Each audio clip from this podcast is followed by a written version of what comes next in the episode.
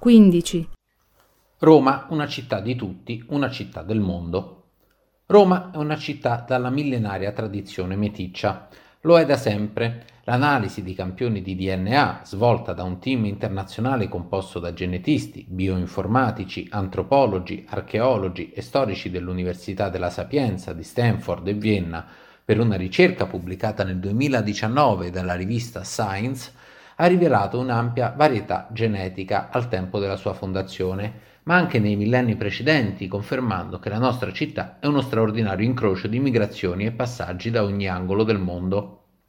Circa 8.000 anni fa il cuore di Roma era già popolato da cacciatori, raccoglitori e da agricoltori di origine mediorientale, anatolici e iraniani. Successivamente, tra 5.000 e 3.000 anni fa, i DNA testimoniano l'arrivo di popolazioni dalla steppa ucraina. Infine, sempre l'analisi del DNA testimonia che Roma, con l'impero romano in espansione nel mar Mediterraneo, era un crocevia di migranti provenienti da Libano, Siria, Grecia, Medio Oriente e Nord Africa.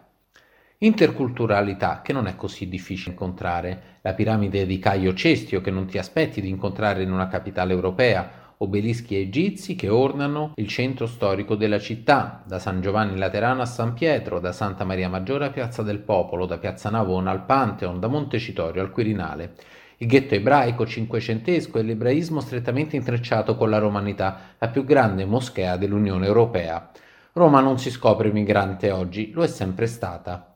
Il rapporto Migrantes ci ricorda che la nostra città raccoglie ormai persone, culture, lingue, musiche, canti, colori e competenze da 150 paesi e gli stranieri residenti al 31 dicembre 2019 risultano essere 378.776, il 13,3% della popolazione residente, ma i servizi di accoglienza sono inesistenti ed episodici.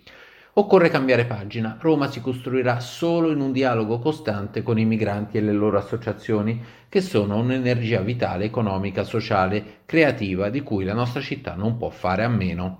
Il nostro futuro dipenderà da come Roma saprà governare la transizione multiculturale. Roma è una città aperta al mondo perché è capace di ripensare il suo carattere universale, non solo per l'eredità del passato, e può aspirare a svolgere un ruolo di protagonista delle relazioni internazionali come luogo di iniziative per la cooperazione economica nord-sud, la diplomazia climatica e di pace, il dialogo interreligioso per il futuro dell'Africa, la principale questione geopolitica del XXI secolo.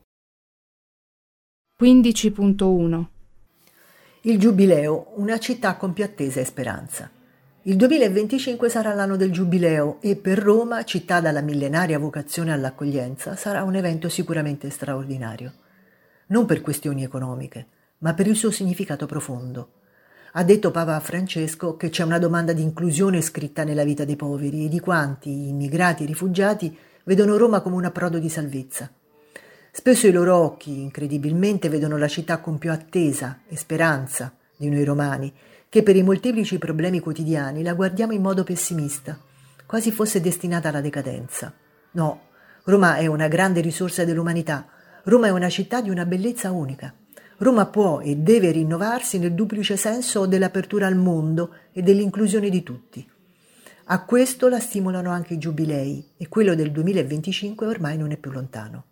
Sarà un'occasione straordinaria per ripensare la città e per ridare senso al vivere in una comunità umana. 15.2 Il polo romano della cooperazione multilaterale. Roma può essere considerata la capitale delle attività delle Nazioni Unite nei campi dell'assistenza umanitaria, dello sviluppo e della resilienza, come anche nei servizi, nella conoscenza e nei finanziamenti per quanto concerne il cibo, l'agricoltura e lo sviluppo trasformativo rurale istituzioni internazionali che garantiscono e rafforzano il ruolo mondiale di Roma, ma che la città non riesce a utilizzare in modo efficace. Le tre agenzie condividono l'obiettivo comune di porre fine alla fame e alla malnutrizione e promuovere l'agricoltura sostenibile e la trasformazione rurale, con particolare attenzione ai piccoli agricoltori, senza discriminazione di genere. Obiettivi che sono al centro dell'Agenda 2030 e che potrebbero connettersi alle nuove missioni ambientali e sociali di Roma Capitale. Innanzitutto la FAO, l'Organizzazione delle Nazioni Unite per l'Alimentazione e l'Agricoltura, che guida gli sforzi internazionali per sconfiggere la fame con il mandato di aumentare il livello di nutrizione, la produttività agricola, migliorare la vita delle popolazioni rurali e contribuire alla crescita dell'economia mondiale. Poi l'IFAD, il Fondo internazionale per lo sviluppo agricolo, un'istituzione finanziaria internazionale e un'agenzia specializzata delle Nazioni Unite che ha l'obiettivo di eliminare la povertà e la fame nelle aree rurali dei paesi in via di sviluppo. Quindi il World Food Program, il programma alimentare mondiale, la cui missione è provvedere ai bisogni delle persone nelle situazioni di emergenza e sostenere lo sviluppo economico e sociale garantendo aiuti alimentari nei luoghi e tempi giusti. Infine, Biodiversity International, che si occupa della conservazione e utilizzo della biodiversità per l'agricoltura e la silvicoltura, preservando la diversità genetica in banche del germoplasma nelle aziende agricole e allo stato naturale, con sede a Maccarese nei pressi di Roma. L'ONU ha nella capitale romana numerose altre significative presenze. L'Alto Commissariato delle Nazioni Unite per i rifugiati, l'Ufficio internazionale del lavoro, il Centro europeo Ambiente e Salute della Organizzazione Mondiale della Sanità, l'Ufficio di Servizi ai Progetti delle Nazioni Unite di Roma, il Programma delle Nazioni Unite per lo Sviluppo, Divisione per la risposta alle emergenze, Unità di Supporto Roma, l'Ufficio della Banca Mondiale, l'Ufficio Risorse Umane per la Cooperazione Internazionale del Dipartimento degli Affari Economici e Sociali delle Nazioni Unite.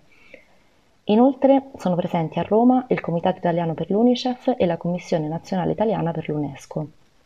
Le agenzie, con sede a Roma, mettono in comune servizi presso le sedi centrali e sul campo, cooperano in materia di politiche, advocacy e comunicazione al fine di promuovere i loro programmi sulla sicurezza alimentare e la nutrizione, Agiscono in modo coordinato attraverso squadre e gruppi di lavoro tematici che si occupano di temi quali la resilienza, i cambiamenti climatici, la finanza inclusiva, la cooperazione, le informazioni sulla sicurezza alimentare, gli acquisti sostenibili, le questioni di genere, le perdite e gli sprechi di cibo.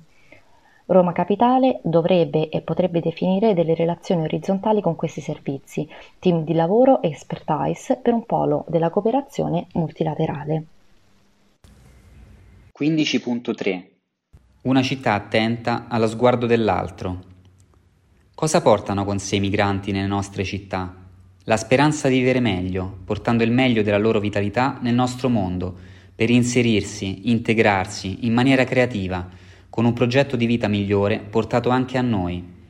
Ma questa speranza, per trasformarsi in realtà, deve trovare dei luoghi che l'altro, il diverso, lo straniero lo riconoscono, la città si costruisce insieme, mettendo in comune prospettive diverse. Bisogna anche considerare che le trasformazioni etnico-culturali della città generano ansie profonde, paure, conflitti tra culture e intolleranza, diretti verso gli stranieri. Per immaginare un futuro di coesistenza è necessario affrontare un problema basilare, quello della paura della differenza, e allo stesso tempo cercare di costruire una nozione di cittadinanza urbana locale. Differenza non come principio della discriminazione, ma come attenzione alla diversità arricchente, come diritto, risorsa e opportunità per la piena realizzazione di ciascun soggetto nella sua unicità contro ogni uniformità. Differenze che possono contribuire alla costruzione di un'identità comune, mobile, a cui Roma è abituata, ma anche generare fondamentalismi escludenti in nome di verità identitarie, come avviene nelle seconde generazioni di molte capitali europee. Il dialogo è una delle caratteristiche essenziali dell'identità, europea ma anche individuale, al cuore delle città multiculturali. Roma deve tornare a essere sinonimo di apertura, accoglienza, invenzione, creatività, ospitalità, capace di conciliare identità, diversità e alterità. Dialogo e diversità non sono concetti astratti, ma si esprimono nei luoghi, negli spazi, nell'amministrazione concreta e devono vivere in quel che la città quotidianamente produce, un avviso pubblico, un atto amministrativo, un contributo per la rassegna culturale, la segnaletica, il sito web di Roma Capitale, l'azione concreta di Acea, Ama, Atac o Zetema. Inoltre servono spazi pensati per il dialogo, le relazioni umane si costruiscono dove le persone possono incontrarsi in modo informale, nella libertà e nel rispetto reciproco.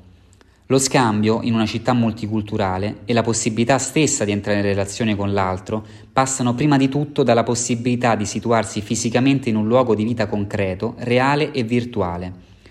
Oggi a Roma uno straniero non si riconosce e non si sente riconosciuto in nessun luogo, né per la lingua utilizzata nei luoghi pubblici, né per il giusto riconoscimento delle tante culture presenti in città, né tantomeno per la capacità di problematizzare un misconosciuto passato coloniale.